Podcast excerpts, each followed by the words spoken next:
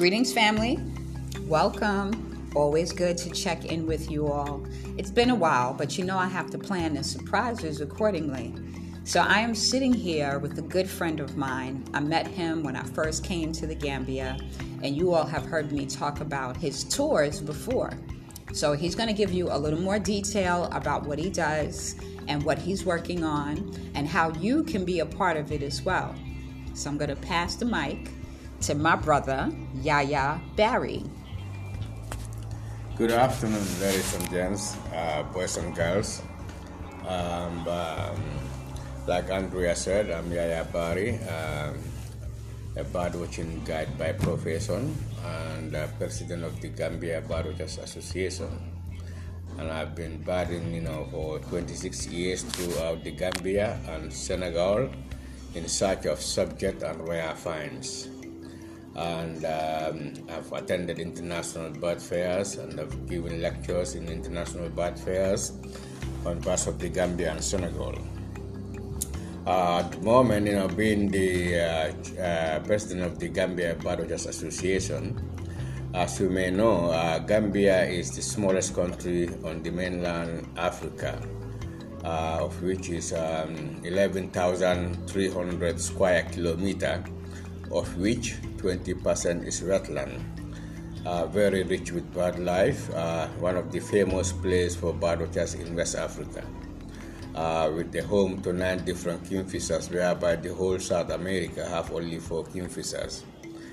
And uh, we are home to the big five. We don't have the big game, but we have the big five of the bird, you know, species, which is the giant kingfisher, uh, the Verreaux's eagle owl, the Goliath heron, the uh, uh, Abyssinian ground hornbill, and the northern carmine bee eater plus some classic birds like Egyptian plover, Pel's fishing owl, uh, African finfoot, you know, um, the list goes on.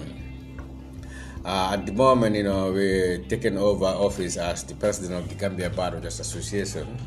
I have a big challenges, you know, you know, to face, and uh, these uh, these challenges are, you know, um, how to work on with the stakeholders, especially the Gambia government, the forestry department, Department of Parks and Wildlife, in conserving more nature.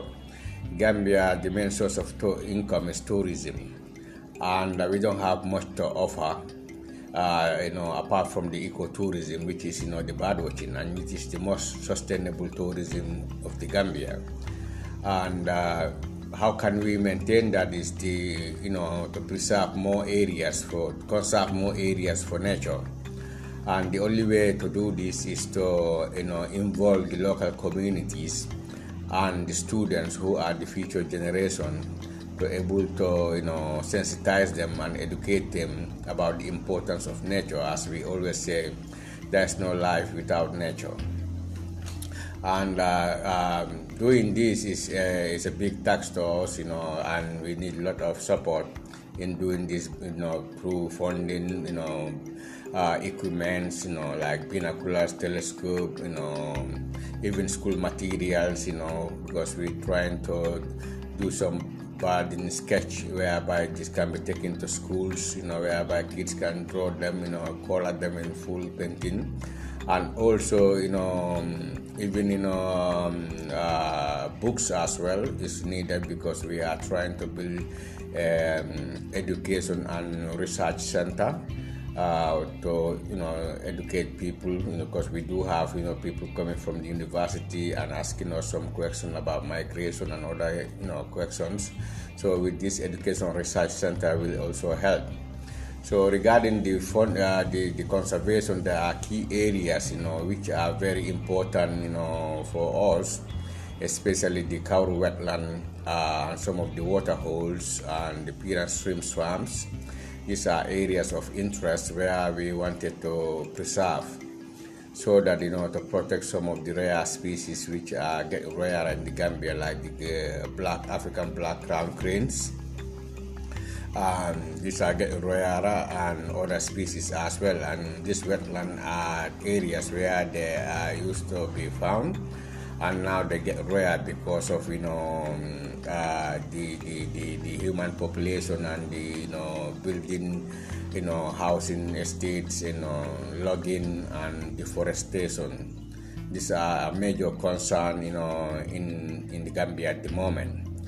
And I think some of the European borders can witness to that. Because you know the past 10 15 years most of the coastal areas have been lost due to you know the you know estate developments you know housing development in the you know coastal area. And then we want to act quickly so that we can preserve some of the areas in the middle river of the Gambia and even further inland before all these activities will get over there. So we will need some support and some funding if possible from any interested person. Okay. Thank you Oh, you are so welcome. Uh, one of the things that I wanted you to mention was um, I know when I first met you, I kept telling you as a diasporan coming to Gambia that there were all these birds that would come to my window. And I almost felt like I was being disrespectful because I didn't know what kind of birds they were, but I knew there was spiritual messages for me. And um, I was like, I need to go on a bird tour. And no sooner than I had that thought, I ended up meeting you at Turntable and you told me that you did bird tours and i was like i gotta go yeah. um, i remember mostly about the bird tour was that it was a really good rate yeah. right you're not outrageous with your prices and that it was so thorough like you walked me until i was just like okay I, am ready to turn back now i'm tired you know um, and you mentioned to me that you help people who are trying to break the world guinness book of records yeah. Mm-hmm. Could you talk a little bit about that? Yes, I've uh, been battling with a lot of, you know, king brothers, you know, who have big records in their list, you know, mm-hmm. because, you know, the, according to, you know, uh, research, researchers, um, there are about 10,000 number of species in the whole world. And how many does Gambia have? Uh, Gambia have 670, including Ooh. migrants, you know, and some of these migrants are increasing every year with change of climate. We're getting more migrants coming over. Uh, we are home to 570, then a total of 670, including the migrants. And a small country like Gambia of 11,300 square kilometers, right. and of which 10 20% is wetland. And then Gambia is the um, only country in West Africa with almost about 100, you know, um, members of the association, and all these members of this association are all, you know, professional bird guides. So, so, it's only Gambia you will come and get a guide easily and you know see what you wanted. So they are certified bird guides. Yes, certified bird guides, and we you know scrutinize them. You know we examine them, and you know this have been going on since in the late eighties. Is there a but membership? then, you know, then it's not, you know, the big number, but because of we sensitize people, as you may know, yeah. Gambia is not a big country with a lot of job opportunities compared to, right. you know, the other part of the world. Uh, but you know, because of sensitizing people with the you know training people on this network in local areas of interest, and some of these people have became seen this birdwatching as a profession, and that have really helped in protecting some of the area. Because what we normally do, we go to these areas of interest where we have, they have a patch of forest or a wooded area near the community, and we will preserve this area and then you know we are the suppliers. We go with the borders. We know where to find what. And then we will take the customers to these areas and we have a gate fee like a payment to go into these areas. And this fee will go a percentage will go to the community communities and then other percentage will go back to the association to put back into the uh, forest. Like you know to put up you know maintenance or do some wooden fencing to stop animals going in for grazing, and then you know pay some locals to able to look after the forest for people coming and doing some logging. As you may know, Gambia, you know, people majority of the people cook with firewood, and now firewood is getting scarce. So you know, people use the, any opportunity they can get and nip into the forests, uh, even in the protected areas to cut firewood, they will do. Mm-hmm. So these are something, you know, we put back this money into the forest as well. So leading tours with these big, you know, um, people with big lists, you know, throughout, and some of them cannot believe, you know, the skills and talent Gambian guides have in finding the birds for them. Mm. Especially you. Like I remember you doing uh, bird calls and, and the birds responding, and you were able to aim the camera right at them, and you have the most up to date equipment as well. Yes, um, but many people will think, you know, always keep asking me, you know, how do I able to see some of the species? You know, how come do I know they are already there? Or, you know, some will say I have a hawk eye or, you know, I've had all sort of things. But it's just because it's the training in anything I think, you know, the more you do it, you know, the more you get familiar with it. And of course, this is something I've been doing since at the age of 18. I've been interested in birds at the age of 12. Right. And at the age of, you know, 16, 17, I started leading tours throughout the Gambia and Senegal. Mm-hmm. So it's something in which is a passion and, you know, I've loved it, you know, from, you know, the, you know, it's the only game I have, you know, yeah. and a hobby. It's a, it's, a, it's a job for me, but it's a game for me and a hobby for me as well. Well, that's cool. Yeah, and um, so you have to learn the songs, you know, because you are already in the woods, you are more familiar with the songs and you are more familiar with the flight, flight patterns of the birds of different, you know, families. So it's, you know, easier for us to able to tell which bird is calling because we are familiar with the sounds of the each of the birds. Right. So I can hear a bird without seeing it. I can know exactly so and so is over there. Oh, I can know so and so is in this tree because I've had it.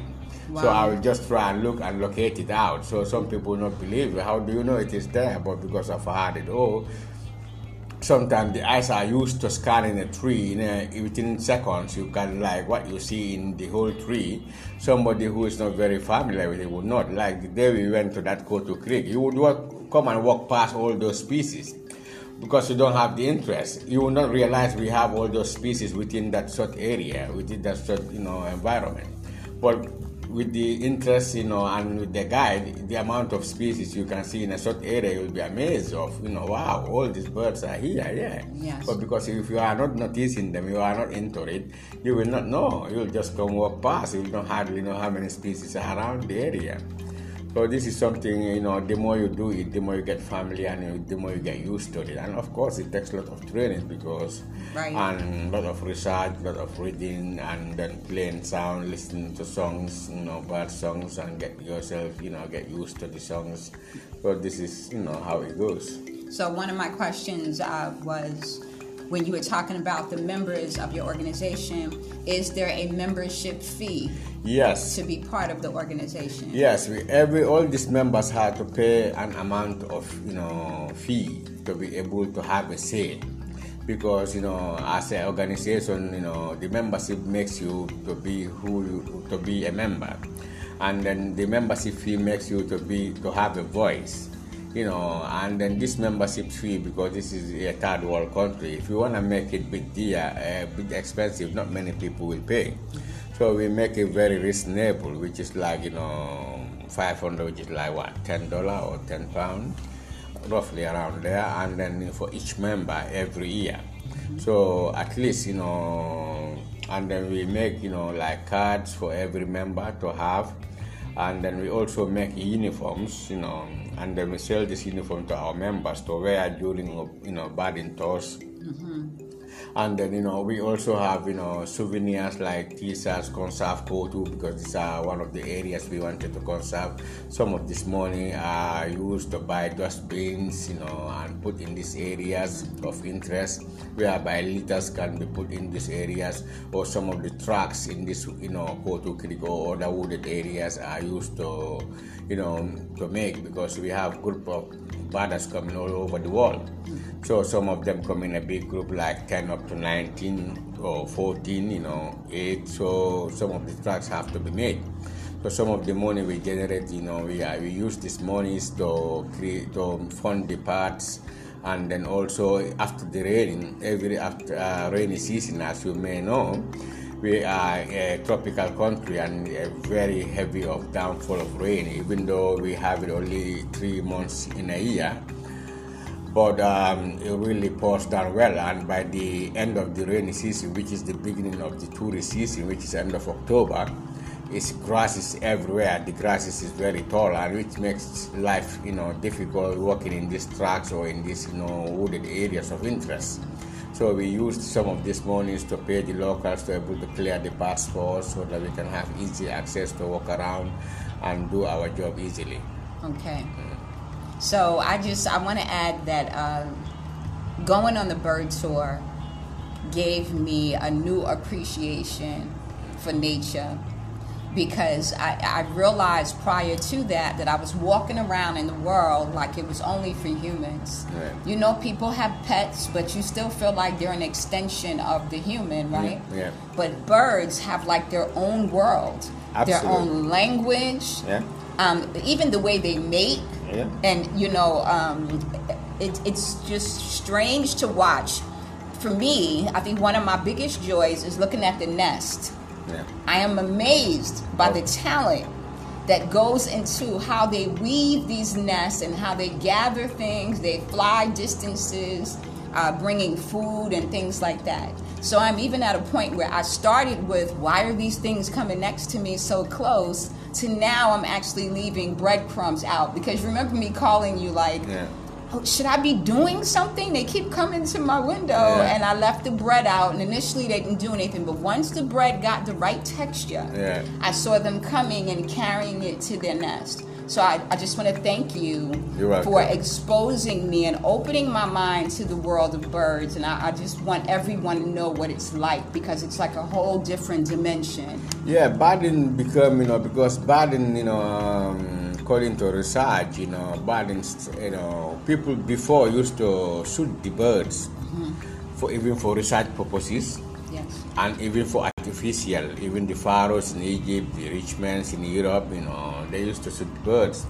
I think it was until, you know, in the late, you know, mm, 17th century, early 18th century, where, you know, some of the, you know, the most influential people came up with, I think one of them is Tim Birkhead, you know, he's an American, and um, came up with, you know, to observe the birds instead of shooting them. So this is how bird watching is. In fact, it started as bird observation, and then you know people came say bird watching. Was called some call it birding, and birding became very interesting, and then um, and then you know people travel the world to you know see different rarities throughout the world, and it involves a lot of traveling and a lot of walking, and any colors you see on Earth is on bird species. Say that again. Any color, any color you can think of on Earth On Earth. Uh huh. is in bird species. Interesting. Yeah.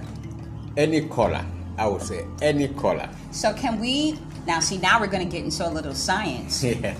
If every color on earth is in the bird species, Yeah. is that because it's really an illusion, right? I think that the way the light reflects Mm-hmm. on the bird's feathers makes us think Mm-hmm. that it's a certain color when in fact it may not be that color without the sun. Yeah, sometimes the sun, like you know, some of the species have this metallic color on them. When the sun reflects on them, you see them in a different way. Yes. But you know, some of them have the natural color, you Yes. know. So that's why I said to you any color because even metallic colors are on birds. Yes. Like very shiny, you know, Yeah. glossy, you know, colors are on It's bird true. species. It's true. And um, and the more the sun reflects on them, the more they give you a different, you know, look of color.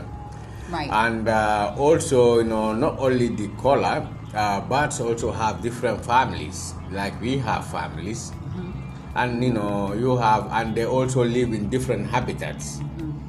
You know, you have, you know, you have birds migrating from, you know, what we call Palearctic migrants, birds flying from uh, Europe to Africa and we have what we call intra-African migrants. You know, these are birds uh, travel within Africa, and all these species have different habitat. There are shorebirds, you have seabirds, you have woodland birds, you have uh, forest species as well. You know, you have desert species, you have mountain species. You know, all these are families of different habitats, including vultures, eagles, doves. These are all categories of families, and all the weavers, you know, and all these families have different, different, you know, of them. If you say weavers, it's all not only one weaver. Mm-hmm. You have like, you know, maybe, you know, like in Gambia here, it's like more than nearly ten or more different weavers. When you say kingfishers, it's not only one kingfisher. We are home to nine different kingfishers. Okay, so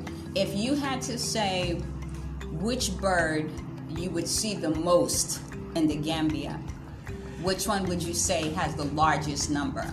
Um, in Gambia here, um, um, around the coastal area, you will say the village weaver. Okay, that's the little the yellow one. Little yellowy one, yeah. In the in this time of the year, which is the non-breeding, mm-hmm. they look a little green, yellow, greeny, yellow. Yes. Yeah, because of the out of breeding plumage in the breeding plumage, which is the wet season, which is from June, July to October. Right. That's the time they breed. That's the time the male will be in full, you know, breeding plumage, whereby they have that rich yellow on him and a black hood, and the female too will be slightly yellower than it's normally now. So, see, this is really interesting because uh, the breeding plumage, you yeah, called it. Yeah. I noticed it on the bird that um, I think generally it looks brown. Yeah. But when the male, when it's time to breed. The male kind of puffs out and looks like it has a red afro. Yeah. And the back of it looks black. Yeah. And so that's when I know I said, oh, this must be breeding time because yes. they look um, they like the, I think that would be the bishops because yes. the bishops, you know. Mm-hmm.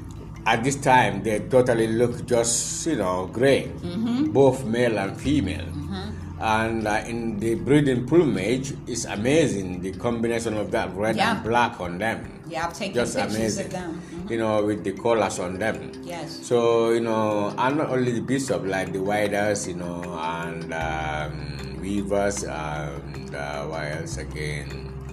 Um, those who comes in breeding plumage, yeah, the whydahs, the weavers, and what else again? Bishops, you know. Mm-hmm. Yeah, so in the, uh, and of course, you know, Queleas, you know, Queleas, we have them inland. But queleas are the largest number of bird species in the world. Wow. Yeah. So what que- makes the, quelea, the plumage? Hmm? What makes the plumage change color? Is it a hormone that um, changes the color like that? I think it's just when they come. Um, you know, um, I haven't got that much knowledge on that one, but yeah. I think you know. I'm thinking it's a chemical in the body at uh, that time. I think it's because the breeding plumage, you know, yes. especially because in most of the cases in this bird species, the male look more colorful than the female. I've seen that. For some reason, maybe mm-hmm. you know, it's to attract the female who knows? That makes sense because isn't that the case with peacocks? Eh, exactly. It's the male peacock that has the beautiful plume, in, right? most cases, because even in the in the bishops, it's the male which is more colorful. When it comes to the weavers, it's the male weaver which gets more color, get all the colors. Yeah. And even without the non-breeding, you know, ones, yeah. like you know finches and other things, uh, you will see most of them, you know, the male will be more like, for example, the red cheek cordon bleu. It's more, they're all blue, but the male have the red cheek, but the male is more, you know, colorful than the female. That's interesting. So in most cases, even in the non-breeding ones, you know, the male are always in more, you know, outstanding colors yeah. than the female, even they, if they share the same color. That's beautiful. In most cases, the male are always more colorful, you know, than yeah. the female. So I think it's maybe, you know, is to attract the female, especially at mating, mating you know, breeding, breeding time. Interesting. Mm-hmm. Well, I think we've covered just about everything. We've talked about bird plumage and breeding season. Yeah. Um, we've talked about the need for support for your organization so that you all are able to build this conservatory, right? This yeah. research center, yeah. educational center where young people can come learn and even people who want to learn about birds would be able to take classes and be able to utilize the library there as well yeah yeah at the moment you know we um, i just took office last october but my um, main intention is with my colleagues with my executive is not only this but uh, this uh, is to we don't have any of this right in the gambia So we want to have one around the coastal area because we have a small office around the Kotu Creek, which is the famous Kotu Creek. Yes. And it's the only green belt in the whole KMC region. Yes. And we're trying to conserve that. We are nearly there and conserve in conserving this area as a, you know, a nature reserve.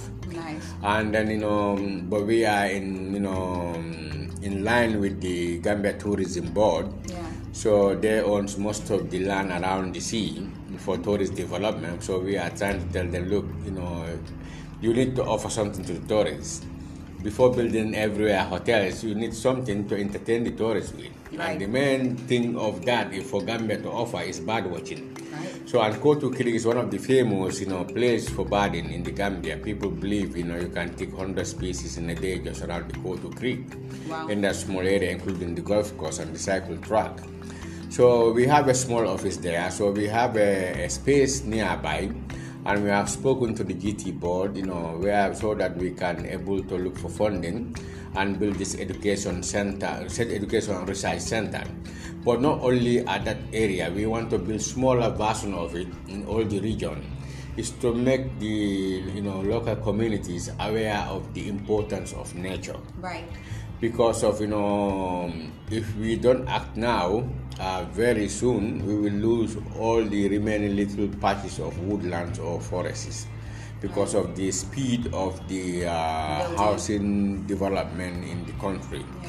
with you know european and you know, moving out to africa to settle and people coming to invest in gardenings you know and buying hectares of land Well, kilometers and it's not just land. Europeans, right? Because we're mm. talking about the African diaspora Exactly. is pouring in and buying up these Exactly. properties as well. I think what's cool about your idea to have a like a sort of a reserve in each community, is that it makes the community self-sufficient as well. They have a way to employ the people that are in the villages and in exactly. these areas. And then with these uh, the small education centers in all the regions, and you know we can train people in these areas Yeah. whereby they'll be responsible in the in areas of interest in their areas. Yeah. Because you know moving people, for, you know that way, they are taking care of their own thing. Yes. And the money coming in is going to generate their population. So mm-hmm. that way they will get to understand that, you know, if you sell a land for a house and that you having the money